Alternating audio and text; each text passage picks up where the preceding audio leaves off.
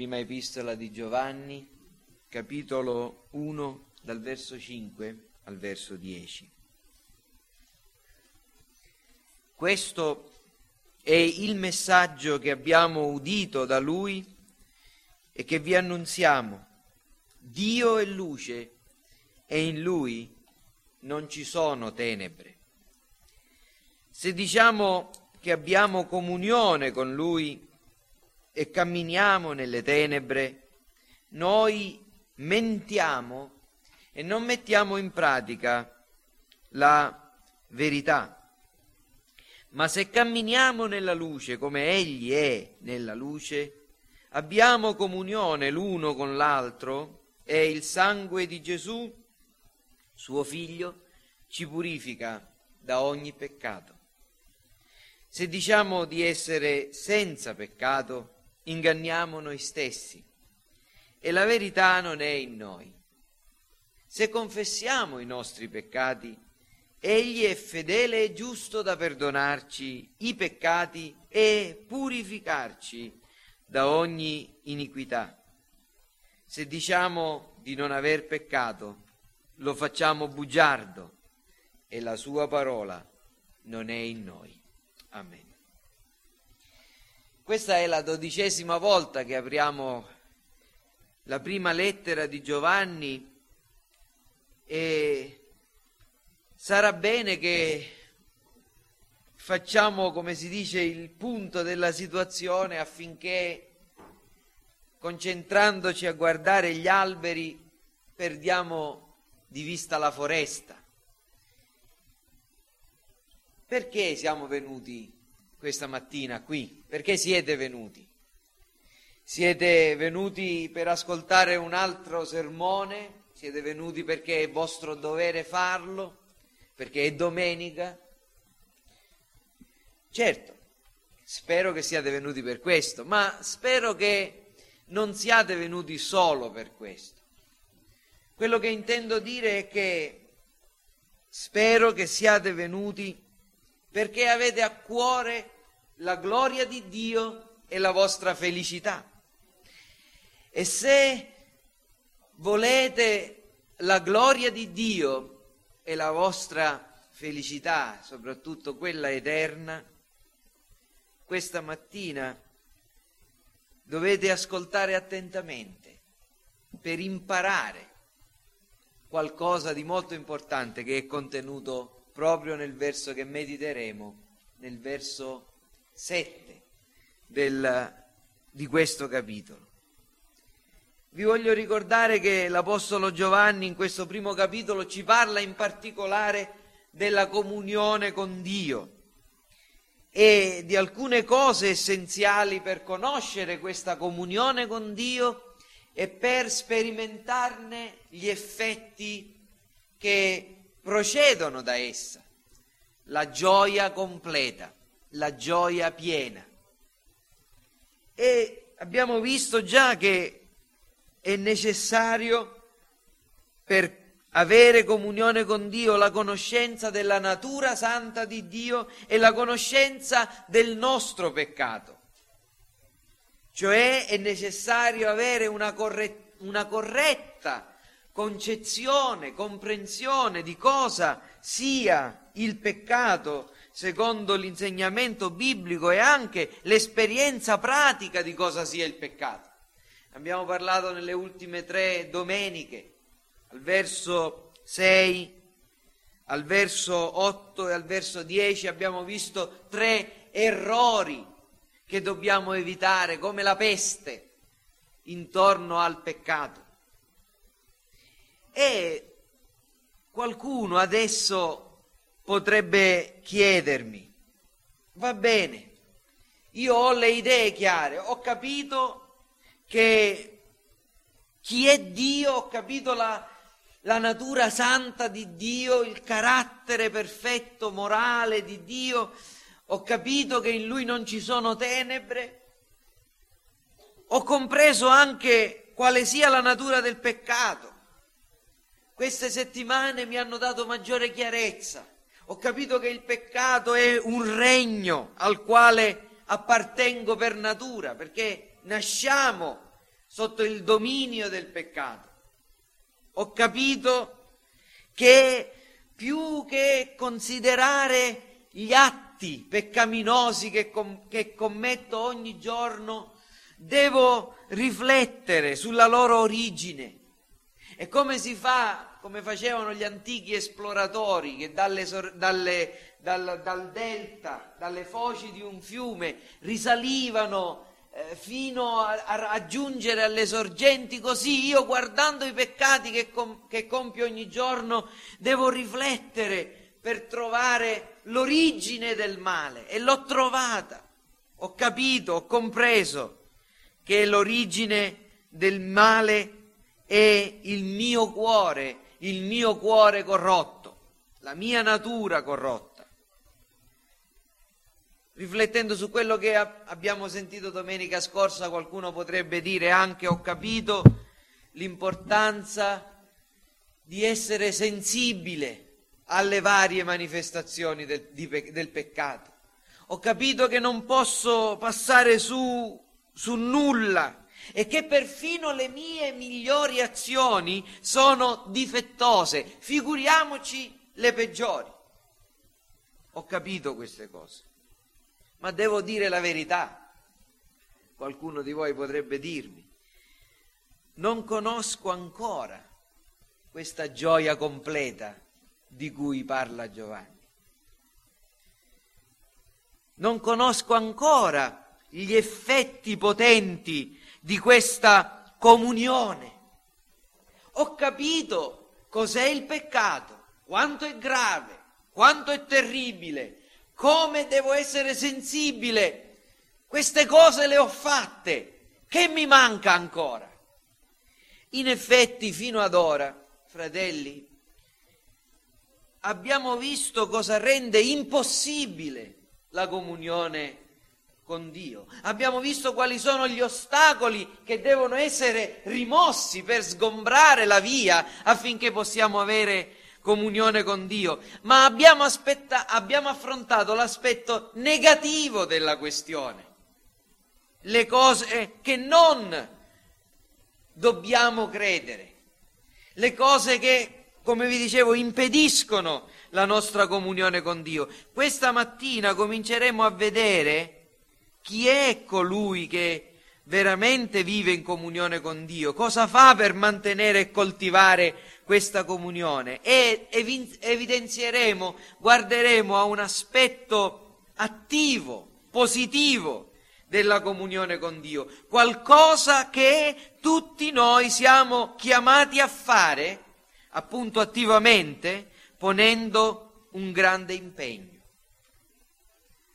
Uno dei più grandi problemi per eh, il cristiano che si guarda attorno è vedere a volte altri cristiani, altre persone che fanno professione di fede, altre persone che dicono di essere credenti, che partecipano alle assemblee di una chiesa, che conoscono la scrittura, la Bibbia e che magari sono anche corretti dottrinalmente, cioè non, non sono persone che credono a delle cose errate, ma hanno una buona teologia e possiedono una buona conoscenza della scrittura. Ma se guardate attentamente quelle persone, almeno alcune, grazie a Dio non tutte, ma alcune, a volte vi accorgete che quest, il modo di vivere di queste persone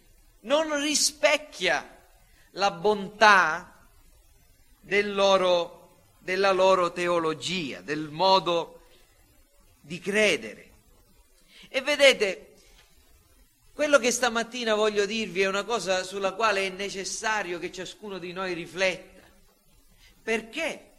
Perché man mano che con l'aiuto del Signore andiamo avanti, la vostra conoscenza della scrittura aumenta e cresce man mano che i vostri pastori ricevono più luce, questa luce attraverso di loro si diffonde e giunge a voi. e per voi in particolare che siete fedeli e che vi preoccupate di coltivare la conoscenza di Dio, di meditare la scrittura, di leggere, di riflettere sulle cose che la domenica e gli altri giorni in ogni occasione ascoltate. È naturale, normale che la vostra conoscenza delle cose di Dio cresca, aumenti ed è una condizione necessaria per, vita, per vivere la vita cristiana, avere una buona conoscenza della dottrina cristiana. Cosa facevano i primi discepoli dopo la Pentecoste? Cosa faceva la, la Chiesa del, dei primi istanti? La Chiesa piena di Spirito Santo, risvegliata, attendevano con regolarità, fedelmente, continuamente, ogni giorno l'insegnamento degli Apostoli. E questa è condizione necessaria. L'ignoranza non crea nessun buon cristiano. Ma, e questo è quello che, su cui stamattina rifletteremo, la, se la conoscenza è una condizione necessaria per essere dei buoni cristiani, per vivere una, in comunione con Dio, la conoscenza non è sufficiente. Non è sufficiente. Non basta conoscere con precisione, bene, non commettere errori, sapere spiegare che cos'è la dottrina biblica del peccato, eccetera. Ciò che è necessario è ancora la, appunto adempiere delle condizioni, delle condizioni che troviamo in questi versi, che sono introdotte da Giovanni da 2 se. Verso 7, ma se camminiamo nella luce, Verso 9, se confessiamo i nostri peccati. Ci sono due cose che dobbiamo fare. Questa mattina ne vedremo solo una, se camminiamo nella luce. Siete interessati alla gloria di Dio? Siete interessati alla vostra felicità? Dovete vivere in comunione con Dio. Per vivere in comunione con Dio dovete avere le idee chiare intorno a chi è Dio, intorno a cos'è il peccato e dovete fare qualcosa. Dovete camminare nella luce, dovete confessare i vostri peccati. Questa mattina guarderemo, vi dicevo, soltanto a quello che all'aspetto positivo che Giovanni ci fa osservare al verso 7. Non voglio di nuovo es- eh, esporre il verso 6, quindi fare di nuovo una predica che ho fatto qualche settimana fa, ma vi voglio fare osservare come il verso 6 e il verso 7 si trovino proprio a confronto. Guardate nella vostra scrittura, il verso 6 inizia con un se e il verso 7 inizia con un ma se. Poi il verso 6 dice se diciamo, e il verso 7 invece dice se camminiamo. E poi ancora ci sono de- dei contrasti, le tenebre e la luce. Noi mentiamo, dice nel verso 6, invece nel verso 7 noi abbiamo comunione l'uno con l'altro. Noi non mettiamo in pratica la verità, si conclude il verso 6, e invece il verso 7 si conclude il sangue di Gesù ci purifica da ogni peccato. C'è un contrasto. Soprattutto osservo il, il forte contrasto tra ciò che si dice, se diciamo, invece ciò che si fa. Camminiamo. Due volte, sia nel verso 6 c'è questa opposizione, questa antitesi, sia anche verso, tra il verso 6 e il verso 7. E la prima cosa che devo fare questa mattina è cercare di farvi comprendere bene, o meglio, almeno il meglio possibile per quanto posso riuscirci, il linguaggio figurato. Qui Giovanni usa delle figure, delle illustrazioni, delle immagini. Parla di luce e parla di camminare. Se camminiamo nella luce, cosa vuol dire Giovanni? Sta forse parlando del fatto che i cristiani volano camminando in cielo senza appoggiare i piedi per terra? Assolutamente no. Sta, parlando, sta usando delle immagini per farci riflettere con delle analogie.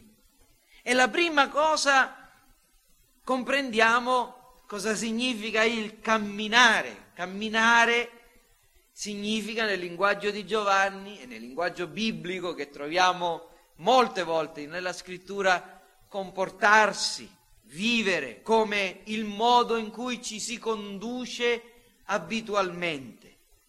E in effetti l'immagine di una persona che cammina è molto eloquente. E il Signore nella sua parola usa questa immagine, camminare nelle sue vie, come per descrivere l'ubbidienza dei suoi figli. Prendiamo due versi soltanto. Deuteronomio, capitolo 10, verso 2.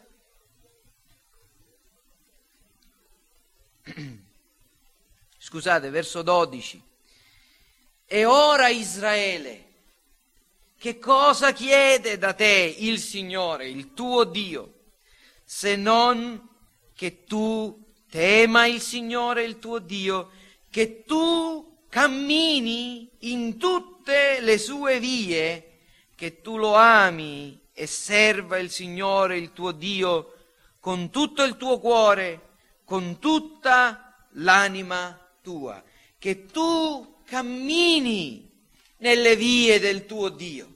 Ecco cosa dice il Signore. Il, infatti il camminare significa proprio comportarsi, ubbidire, vivere in conformità ai comandamenti di Dio. Un altro verso molto famoso è quello di è importante e chiaro, è quello di Michea, verso 6, capitolo 6, verso 8. Uomo, egli ti ha fatto conoscere ciò che è bene ti ha dato dei comandamenti, ti ha dato delle leggi, ha posto davanti a te un canone, un modello, uno, se permettete questo termine, uno standard di vita. Ti ha detto cosa è giusto e cosa è sbagliato, te lo ha rivelato, te lo ha fatto conoscere. Uomo, egli ti ha fatto conoscere ciò che è bene. E che altro richiede da te il Signore se non che tu pratichi la giustizia, che tu ami la misericordia e cammini umilmente con il tuo Dio. Vedete come il camminare è usato chiaramente con l'intento di parlare di un comportamento, di una, eh, appunto, di un modo di vivere. E questa immagine ci suggerisce almeno tre idee. Prima di tutto camminare è il contrario di stare fermi, cioè muoversi. Quindi la prima cosa che camminare nella luce deve, significa comportarsi, significa ci, ci, comunica l'idea dell'attività, non della passività, non della, eh, di, di star inattivi, immobili, aspettando chissà che cosa, o al non fare, non fare il male, no? Non, non so, no, camminare nella luce non significa non fare il male, piuttosto ci dà l'idea di cose che si fanno, l'attività.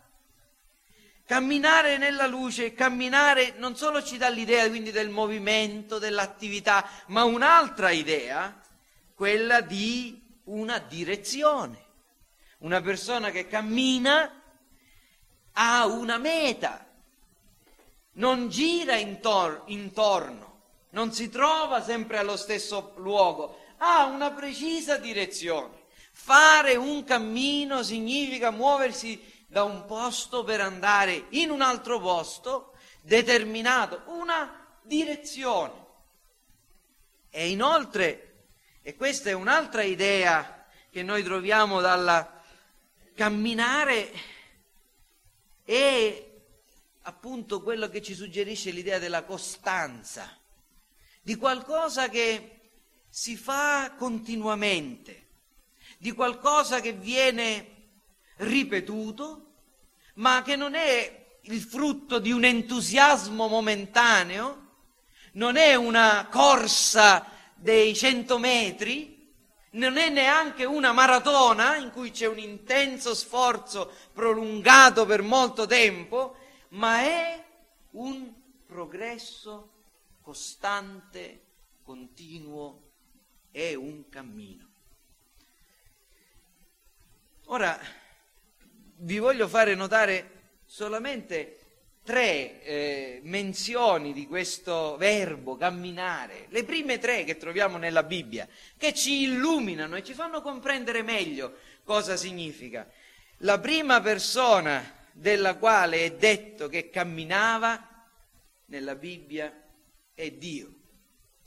Nel capitolo 3 del libro della Genesi è scritto, verso 8, che udirono l'uomo, udì, l'uomo Adamo ed Eva, udirono la voce di Dio il Signore, il quale camminava nel giardino sul fare della sera camminava nel giardino. Cosa vuol dire che Dio appariva all'uomo come un essere umano? Non lo so, non voglio spiegarlo. Dio è spirito, qualunque cosa facesse. Questa idea del cammino di Dio ci comunica prima di tutto il desiderio, il progresso, l'inclinazione, la volontà di Dio di avvicinarsi all'uomo, di andare verso l'uomo, di stare insieme all'uomo. E questo eh, verbo ci fa anche comprendere che questo è qualcosa che Dio non ha fatto una volta, ma è suo costume, è suo sua abitudine, sua volontà continua.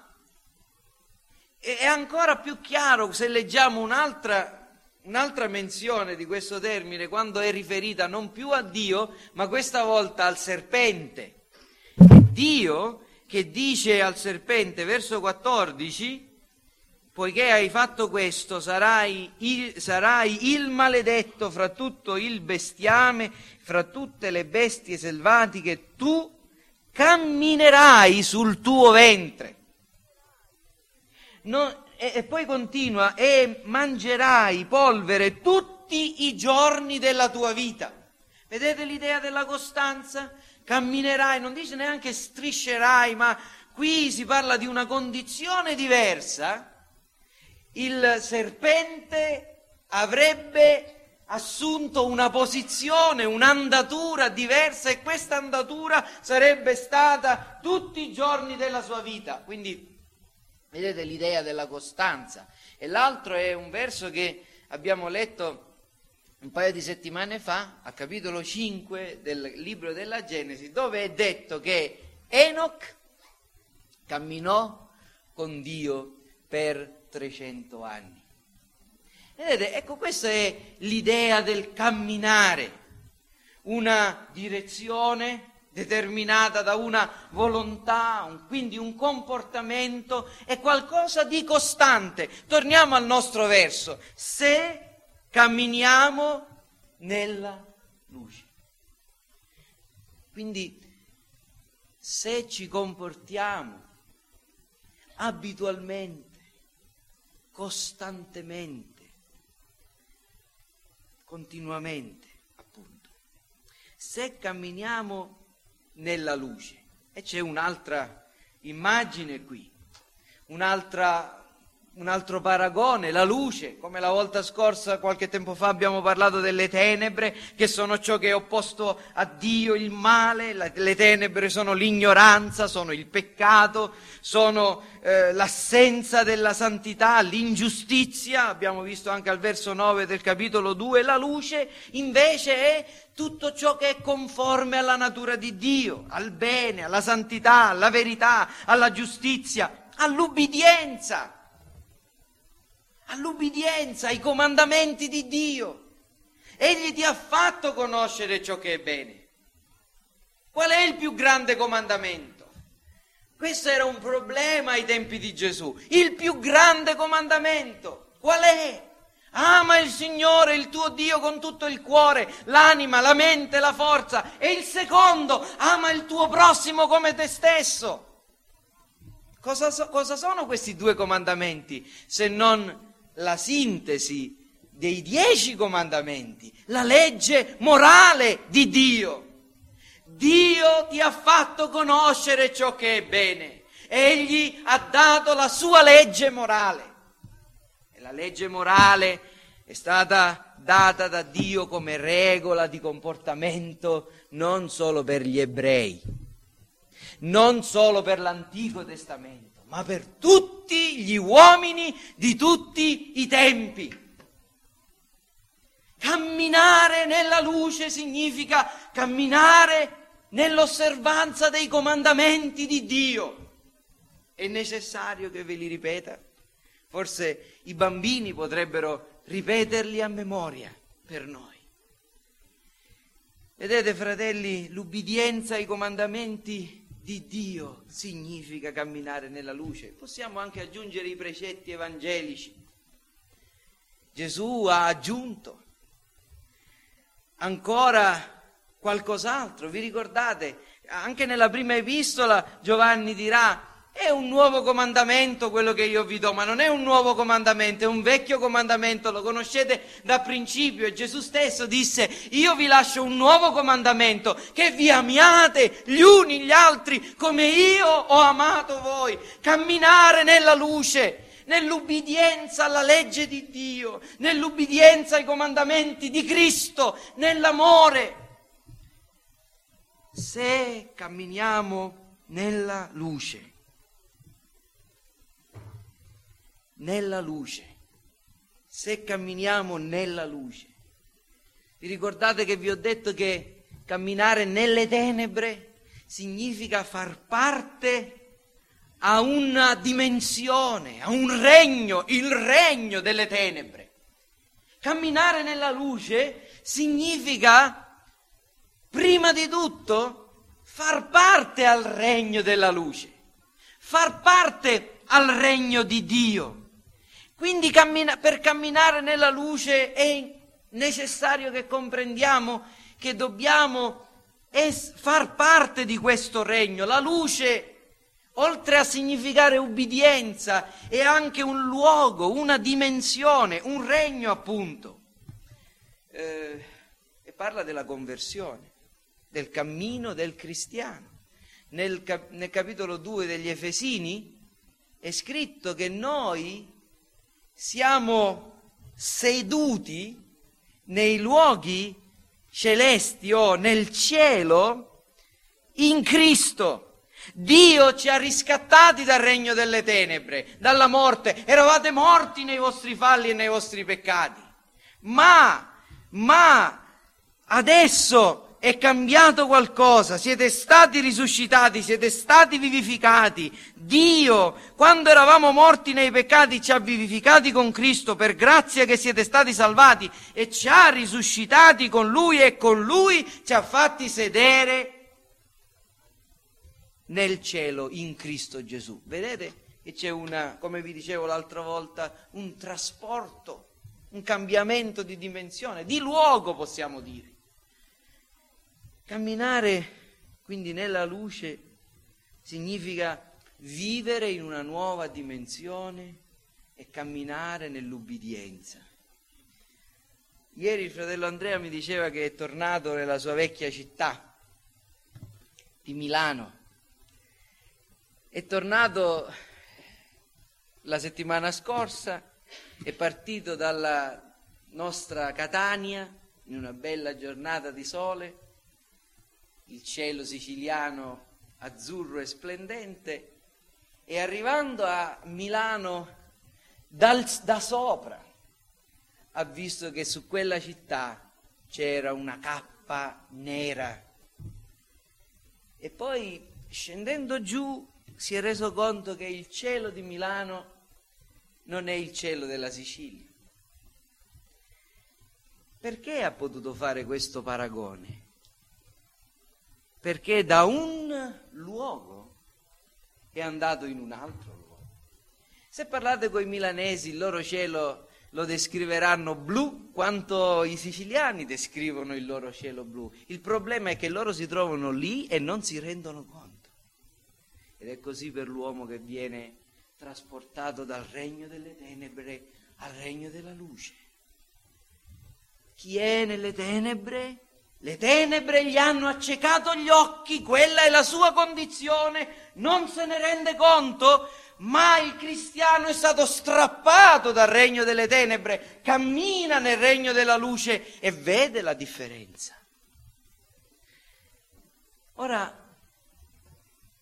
questo è il primo pensiero, ma ce n'è un, c'è un altro pensiero che questo, questo eh, verso ci suggerisce, perché dice se noi camminiamo nella luce come Egli è nella luce.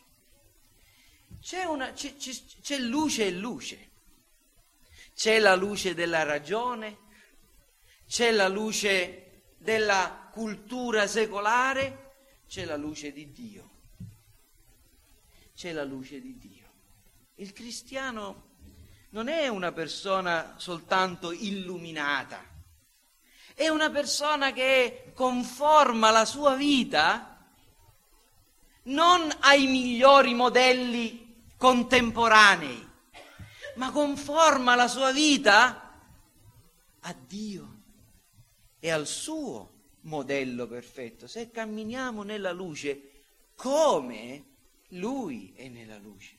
Il fratello Andrea ha citato un verso, come colui che vi ha chiamati è santo, così anche voi siate santi in tutta la vostra condotta. Non vi sembra che è lo stesso identico insegnamento?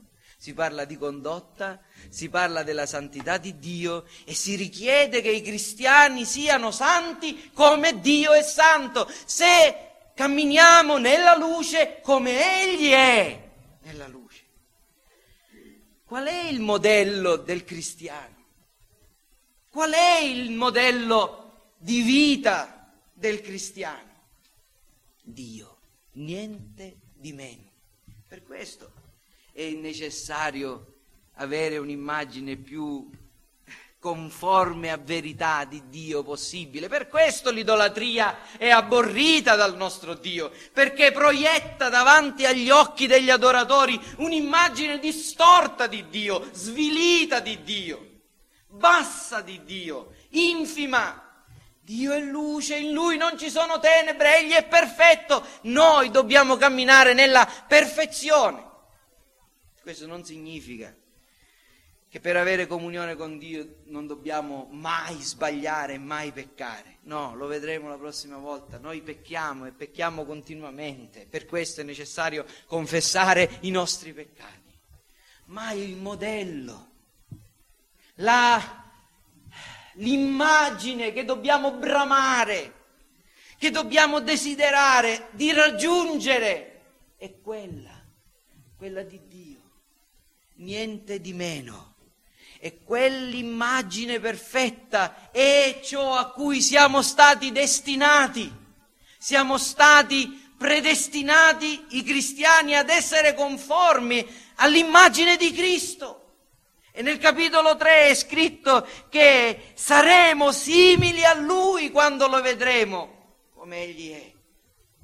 Se camminiamo nella luce, significa quindi procedere costantemente, vivendo la nuova vita in Cristo, verso la perfezione divina. E c'è anche qualcosa che possiamo imparare, qualcos'altro che possiamo imparare da questo verso, qualcosa che lo impariamo paragonando il verso 7 al verso 6. Al verso 6 è scritto che se diciamo che abbiamo comunione con Lui e camminiamo nelle tenebre, noi mentiamo e non mettiamo in pratica la verità. Ma se camminiamo nella luce come Egli è nella luce, noi abbiamo comunione l'uno con l'altro e il sangue suo, di, Gesù, di Gesù suo Figlio ci purifica da ogni peccato. Se diciamo di avere comunione con Lui e camminiamo nelle tenebre, noi mentiamo. Se camminiamo nella luce, noi non mentiamo. Noi diciamo la verità. Noi siamo persone sincere, oneste, coerenti, se diciamo di avere comunione con Dio. Questo è l'insegnamento che comprendiamo. Chi può dire di avere comunione con Dio? Solamente la persona che cammina nella luce, che cammina nell'ubbidienza. Questa persona che cammina nell'ubbidienza dirà di avere comunione con Dio e non dirà una menzogna, dirà la verità, perché così è. Come possiamo dimostrare che abbiamo comunione con Dio? Camminando nella luce. Ascoltate, fratelli, noi ci confrontiamo continuamente con il nostro prossimo. Il nostro prossimo, davanti, loro, davanti a loro, noi proiettiamo due immagini. Quello che loro vedono con i loro occhi di noi. Una persona, prima ancora di, di sentirci parlare, di conoscerci, si fa immediatamente un'idea di noi, quando ci vede. Quando vedono come ci presentiamo, quando vedono come vestiamo, quando vedono come agiamo. Anche se non abbiamo diretto contatto con loro, la gente ci osserva, ci vede il modo, appunto vede il modo in cui ci vestiamo, in cui eh, abbiamo certi atteggiamenti, anche quando non siamo direttamente in contatto con loro. Questa è un'immagine che noi proiettiamo al loro cervello, alla loro anima, attraverso gli occhi. Poi c'è un'altra immagine, ed è quella che noi proiettiamo alla loro anima attraverso le nostre orecchie, quando ci sentono parlare, quando diciamo abbiamo possibilità di scambiare con loro delle idee, dei pensieri, magari anche quando testimoniamo del Vangelo e parliamo della parola di Dio. E queste persone si fanno un'immagine da quello che vedono, da quello che osservano di noi, e si fanno un'immagine da quello che noi diciamo. Se queste due immagini non si sovrappongono, cioè non sono uguali, non coincidono, non sono coerenti, queste persone ci definiranno bugiardi e ipocriti. Se diciamo che abbiamo comunione con Dio e camminiamo nelle tenebre, noi siamo bugiardi e ipocriti e così la gente ci qualificherà. Se camminiamo nella luce, il nostro comportamento e diciamo di avere comunione con Dio, anche se qui non è affermato, perché l'enfasi è su, sul modo di, di comportarsi, le persone diranno è vero.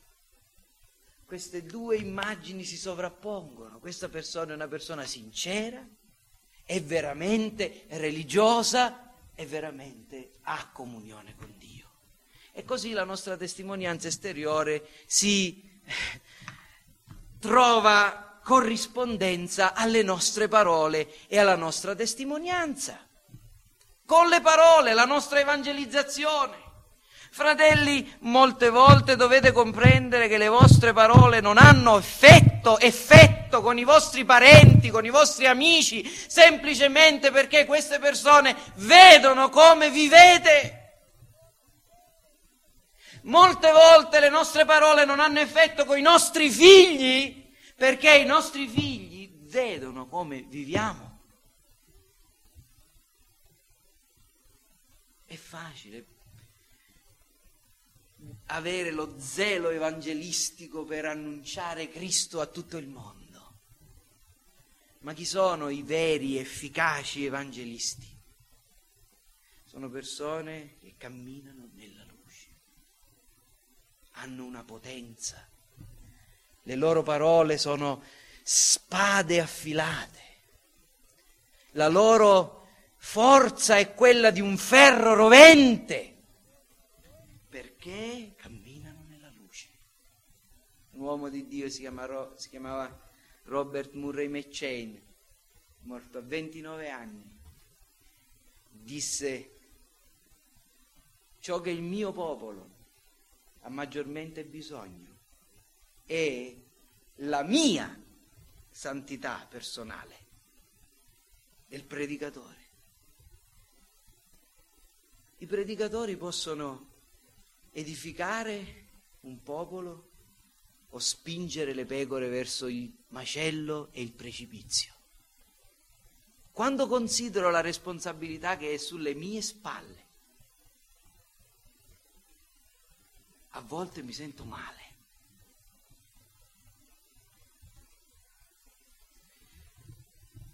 Se voi vedete un'immagine diversa di me da quello che le vostre orecchie odono, io non servo per il vostro bene, ma per la vostra distruzione.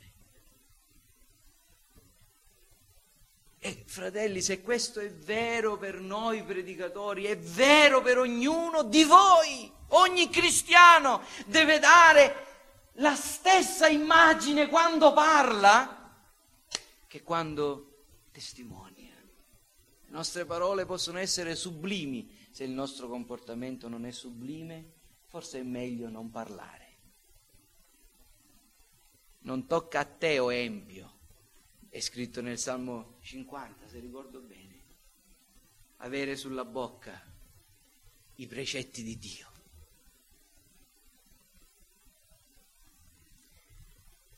Quindi questa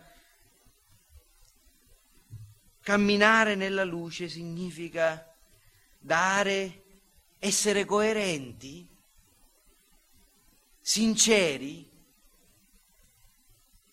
non ipocriti, onesti, avere comunione con Dio perché ubbidiamo a Dio. Dio dà il suo spirito affinché possiamo ubbidire e dandoci il suo spirito, eh, scusate, e ubbidendo Dio ci continua a fornire del suo spirito. Dio ha dato il suo spirito a quelli che gli ubbidiscono. Abbiamo visto venerdì scorso. Senza il suo spirito non avremmo potuto ubbidire alla fede, ma ubbidendo Dio continua a riempirci del suo spirito. E fratelli, voglio andare avanti perché mi preme dire altre cose molto importanti questo verso ci insegna anche altre cose, ci mostra esplicitamente che chi cammina nella luce ha comunione con il popolo di Dio. Se camminiamo nella luce come Egli è nella luce, guardate qual è l'effetto. Abbiamo comunione l'uno con l'altro e il sangue di Gesù ci purifica da ogni peccato. Parleremo in seguito di questo effetto del sangue di Cristo che continua a rinnovare la nostra coscienza, che ci dà una coscienza, il sollievo della nostra coscienza per i peccati commessi. Lasciate che vi parli soltanto per un istante del fatto che chi cammina in comunione con Dio, chi cammina nella luce, ha comunione con il popolo di Dio. È il significato, abbiamo comunione l'uno con l'altro. Ogni volta che Giovanni parla di avere comunione l'uno con l'altro non si riferisce mai alla comunione con Dio, ma alla eh, comunione orizzontale, cristia- tra cristiani. Camminare con Dio ci farà camminare con tutti coloro che camminano con Lui. A meno che non siamo i soli, giusti, come al tempo di Noè, come al tempo di Enoch, se camminiamo con Dio saremo in compagnia. Per questo, e siccome oggi è un tempo molto più benedetto del tempo di Enoch e del tempo di Noè, è il tempo in cui Cristo sta edificando la sua Chiesa, non possono esistere i cristiani solitari. Non esistono. Cristiani che non possono avere comunione con altri quello che stiamo osservando, fratelli, e questo è quello che abbiamo osservato ieri, è che c'è tanta gente che si trova così disorientata. E se le cose continueranno ad andare così, come stanno andando adesso, da qui a pochi anni ci saranno tanti altri cristiani delusi, disorientati, che non sanno dove andare, non sanno con chi stare. E noi abbiamo una responsabilità, fratelli. Dobbiamo camminare nella luce. E camminando nella luce avremo un effetto. Attrarremo a noi tutti gli altri che veramente camminano nella luce e si allontaneranno da noi, quelli che camminano nelle tenebre. Perché la comunione con Dio ha questo effetto aggregante. La Chiesa di Cristo è composta da quelli che Dio ha chiamato, ha salvato, ha unito a Cristo ed è una perché ogni membro è unito a Cristo e noi diventiamo membra l'uno dell'altro. In che senso chi si stacca dalla Chiesa è separato da Cristo? Nel semplice senso che chi cammina nella luce ha comunione con tutti gli altri che camminano nella luce. In questo senso. E fratelli, se questo è vero, dobbiamo evitare tutta la nostra tendenza ad isolarci. L'isolamento, chiudersi in se stessi, è un peccato che dobbiamo evitare. Dall'altra parte dobbiamo invece cercare la comunione con tutti quelli che temono Dio e camminano nei suoi comandamenti. Salmo 119, verso 63. In pratica allora cosa significa tutto questo? Lasciate che vi parli ancora per 5 minuti o al massimo 10, spero di meno. Prima di tutto che la comunione con Dio non è quella della dimensione virtuale delle parole, ma della pratica della vita quotidiana. Ah, mi metto in comunione. L'avete sentita? Mai questa frase? Mi me- ho sentito comunione. Fratelli, abbandoniamole queste espressioni che non, non, non dicono nulla, non significano nulla. Camminare in comunione con Dio significa essere persone pie, devote, pregare, leggere la Bibbia, meditare la Bibbia, ascoltare il culto, venire in chiesa. E questo avere comunione con Dio? No! No! Questi sono strumenti, mezzi affinché possiamo giungere ad essere persone devote che significa essere persone umili, che significa essere persone ubbidienti ai comandamenti di Dio, che significa essere persone che amano Dio e amano il prossimo. L'Apostolo Paolo raccomandava a Timoteo di fare esercizio. L'esercizio fisico è utile a poca cosa, eppure utile a poca cosa ma l'Apostolo Paolo diceva esercitati alla pietà. Prima Timoteo 4,7 dice rifiuta le favole profane da vecchie, invece esercitati alla pietà. Questo verso non l'avevo mai capito, fino a quando sono riuscito a comprendere che non è effettivamente ben tradotto, perché esercitati alla pietà si potrebbe tradurre esercitati, fai tutte le cose che sono necessarie per arrivare ad essere devoto, pio, santo. Questo significa questo verso. Non, come voi dite, esercitati per vincere la maratona, esercitati per vincere la gara. Che cosa significa? Fai esercizio fisico, stai attento a quello che mangi, cura la tua salute per poter vincere. Lo scopo è quello, arrivare a vincere. Esercitati alla pietà, prega, leggi, medita, fai tutto quello che è possibile fare, evita le, le cattive compagnie, non accendere la televisione. Ma perché? Affinché tu possa diventare una donna, un uomo pio, devoto, santo. Quindi la comunione con Dio non è una dimensione virtuale delle parole, ma la pratica della vita quotidiana. Seconda cosa, la santificazione si ottiene mediante l'attività, l'allenamento, la lotta, non l'abbandono o, lasciatemi dire anche un'altra cosa, una subitanea esperienza. Quando ero giovane, ragazzo, nella fede, non sono ancora vecchio, mio, mio figlio mi dice che sono mezzo giovane e mezzo anziano. Quando ero giovane nella fede lessi un libro che mi esaltò. Sapete, Uh, ho sempre avuto il desiderio di leggere dei libri che mi facessero comprendere meglio la, la, la, la vita cristiana.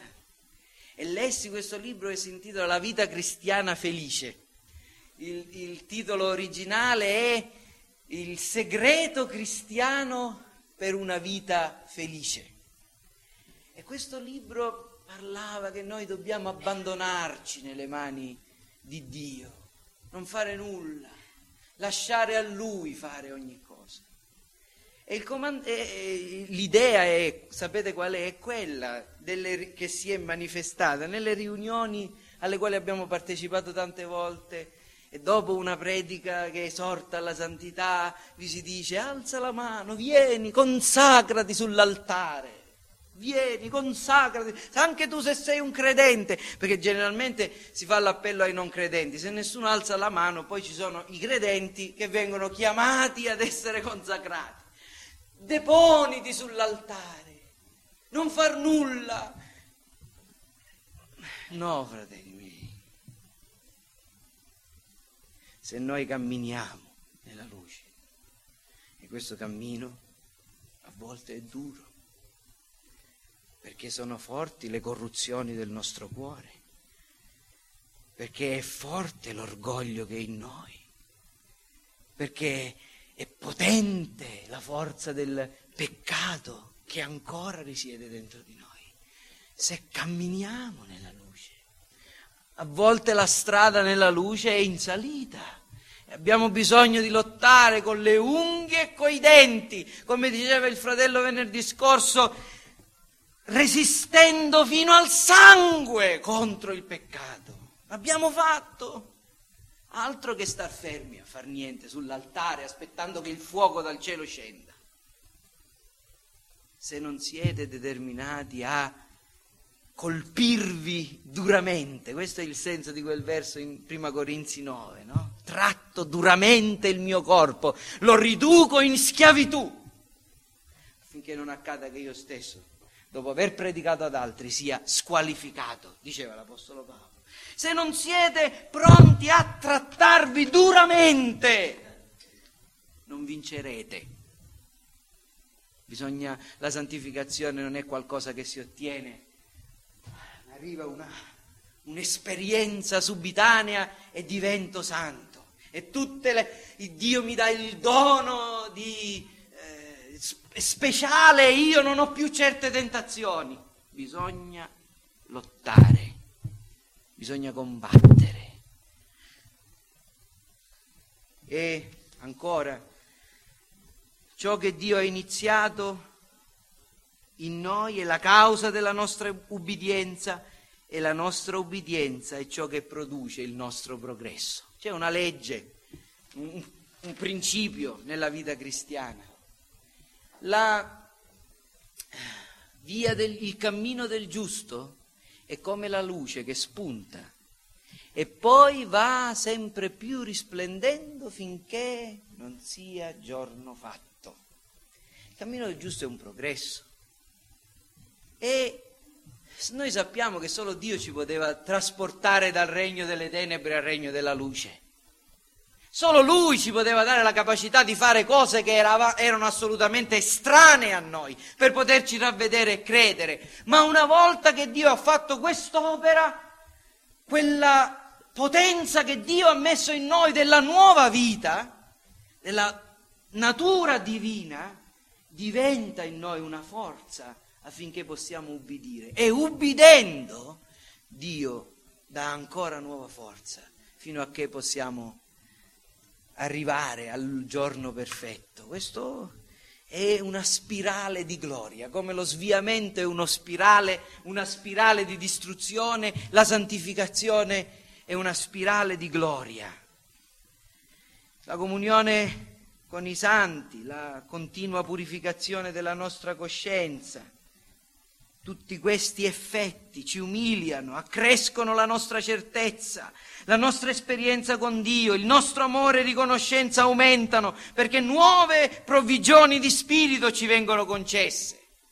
Man mano che ubbidiamo la nostra certezza si rafforza, la nostra eh, franchezza nei confronti di Dio, mentre preghiamo e Dio risponde alle nostre preghiere aumenta.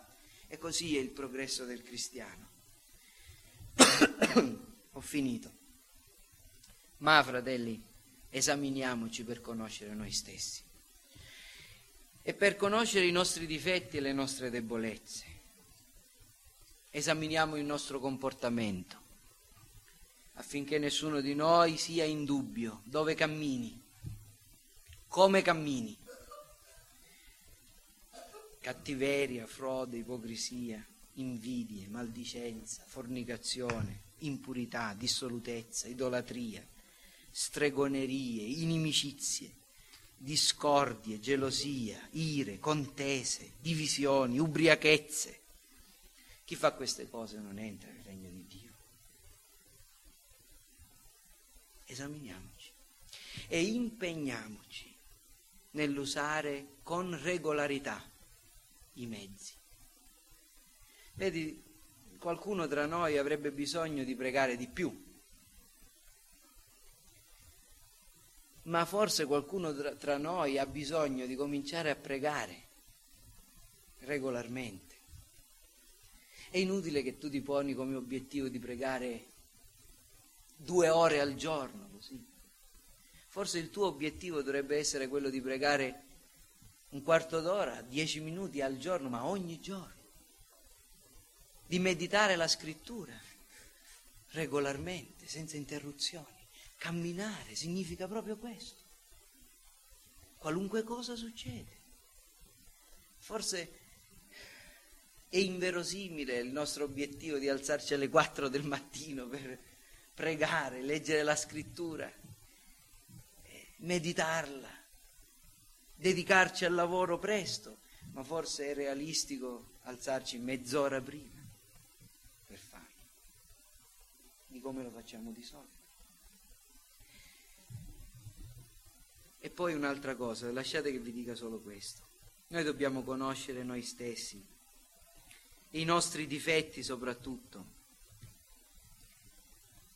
Per esempio, se io scopro di essere incline all'orgoglio, e mi risento facilmente quando qualcuno mi fa notare le mie debolezze. Cosa devo fare? Devo prendere provvedimenti e devo trovare una persona che so che mi vuole bene e, e le devo dire, senti, per piacere, ogni volta che io sbaglio, non lo dire per, in quel modo che mi fa arrabbiare, perché lo sai come sono, ma dimmelo, aiutami se io sono incline all'ira, devo prendere dei provvedimenti, perché le ire non possono esserci nella mia vita, le contese non ci devono essere. E allora devo, devo, devo, tro- devo trovare il modo perché qualcuno mi aiuti, devo pregare Dio e devo chiedere aiuto anche ai miei fratelli, perché ci sono altri che camminano nella luce, che ti possono aiutare e così via. Qualunque genere di peccato, dove vediamo le nostre debolezze, invece di nasconderci. Perché questo significa camminare nelle tenebre. Camminiamo nella luce, gettiamo la maschera dinanzi a Dio e chiediamo aiuto ai nostri fratelli, alle persone che sappiamo che ci amano e vegliamo, è vero, vegliamo. Sono stato toccato in questi giorni leggendo il capitolo 13 del Vangelo di Marco, dove Gesù eh, parla della, degli, de, il suo discorso profetico. Non avevo mai notato che per almeno cinque volte Gesù continuamente dice badate a voi stessi, vegliate, state attenti, fate attenzione, nessuno vi inganni, vegliate, vegliate. Dobbiamo vegliare per camminare nella luce. Che Dio ci aiuti, fratelli. Perché se camminiamo ora nella luce, cammineremo nella luce e alla luce del suo volto. Se oggi non camminiamo nella luce, un giorno cammineremo insieme a colui che striscia sul suo ventre, al maledetto che cammina nelle tenebre.